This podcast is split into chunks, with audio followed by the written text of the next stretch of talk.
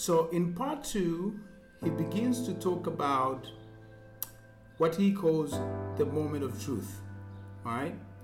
And he says this that whenever you or anyone else who works for your company or, or your company or organization has contact with a customer, be it in person, by telephone, or through the mail, the customer will come away feeling better, worse, or the same about your company.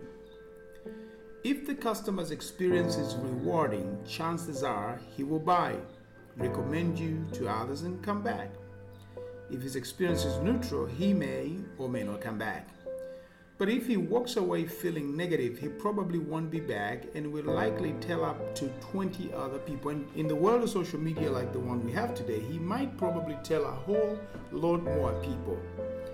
In short, your job is to reward each customer at the end, at the moment of truth, sorry, to make him feel positive about you and your company.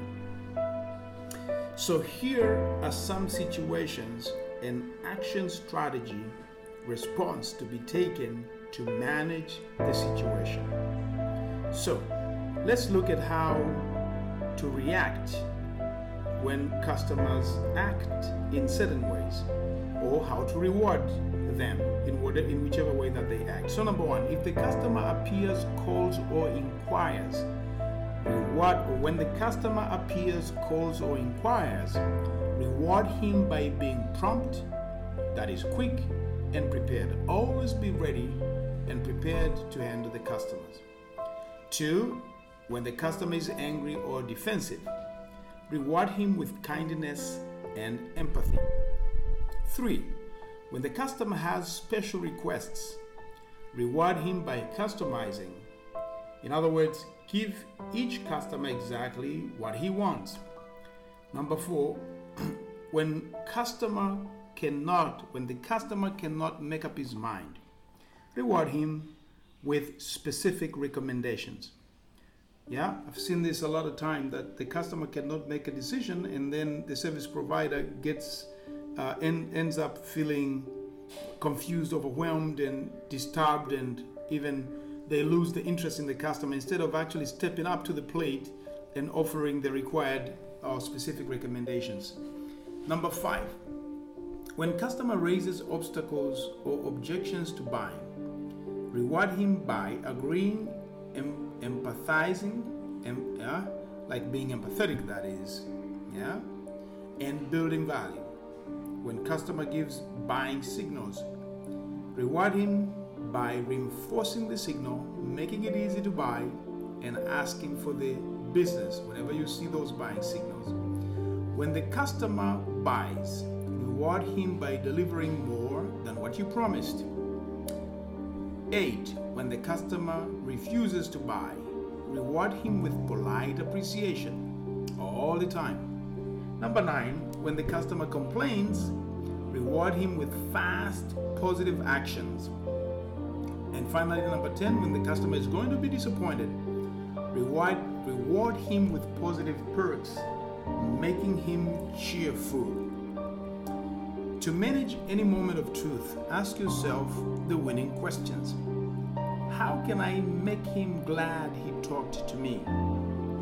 To manage any moment of truth, ask yourself the winning questions. How can I make him glad he talked to me? And put the answers to work. Practice the plus, the minus, the zero theory at every moment of truth. Now, let us look at the triple win reward system as we draw closer and closer to the end of this uh, book summary. So, the triple win reward system talks about the implications from the greatest management principles uh, in the world. And there are a few things here. I mean, it results from those implications, or rather, let's first look at these impl- implications for the greatest management principles in the world. Number one, companies that give excellent services reward employees for providing it. Two, if your quality of service is poor, ask the magic question What is being rewarded? Chances are that your employees are being rewarded for something other than taking care of the customer. Three, rewarding the customer is everybody's job. Rewarding those who reward the customer is management's job. How customers get treated is a direct reflection of how management is treating employees. Hmm, how true. So the number of ways to reward good, good performance is limited only by your imagination, but here are 10 types of reward that can be used to your team. Number one, money. That's easy. Number two, recognition and praise. Number three, time off. Number four, a piece of the action. Uh, that is, workers who get rewarded like owners behave like owners. Okay? Here's a piece of action. Like workers who get rewarded like owners behave like owners. That's right. Number five, favorite work. Sometimes you may have to give people more of the work they enjoy most as a reward and excuse them from work that they least enjoy. Advancement. Advancement, promotions, and increased responsibilities are the most common type of advancement reward. Number six, number seven, sorry, freedom. Do a good job and you can be your own boss. Eight, personal growth. Challenging new assignments that cause challenging new assignments that cause people to stretch their abilities. The chances to acquire new skills and educational opportunities can all be used as personal growth rewards. Prizes, vacations, raffles, free dinners, gift certificates, sports or theater tickets, and company products and services are examples of using prizes as performance incentives. And 10. A good manager works at building fun into the workplace and uses it as an incentive to build morale participation, and involvement make your team feel like winners. So, all right, to keep your team focused on rewarding the customer, find the answer to these four questions and put them to work.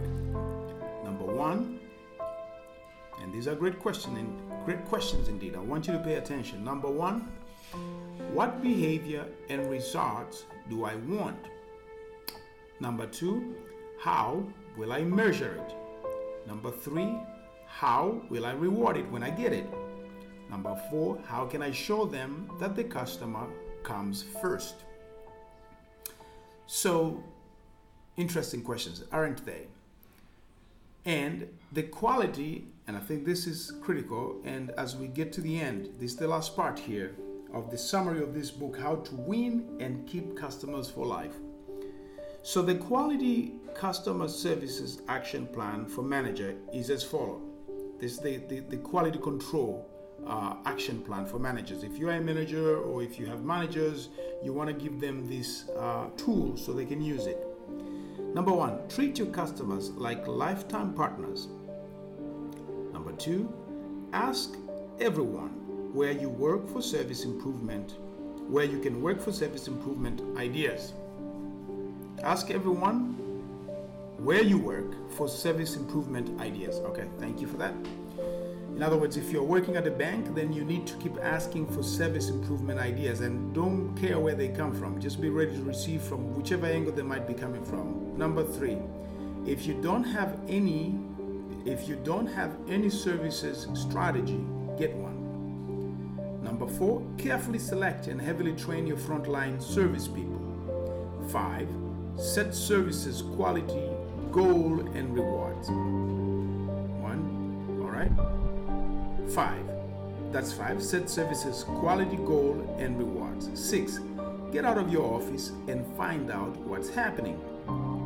And seven, always be patient but never be satisfied. Always be patient but never be satisfied. And here's the most important point here customers' retention is the best business strategy of all, right?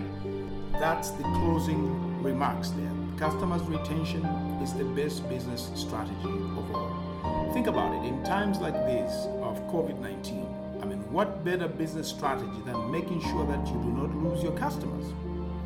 So that concludes the summary of this incredibly amazing and phenomenal book called how to win customers, hmm? how to win customers and keep them for life by Professor by by uh, by Michael Leboeuf, PhD. Thank you very much for listening. Please listen to this audio again and again. Take notes, and you will master this book. This book is being accompanied by the written document as well as the PowerPoint presentation and a translation in Swahili language for those that may not be able to understand the English um, at, a, at, a, at a deeper level. Thank you for listening. This is James Mongamba, the reader and the summarizer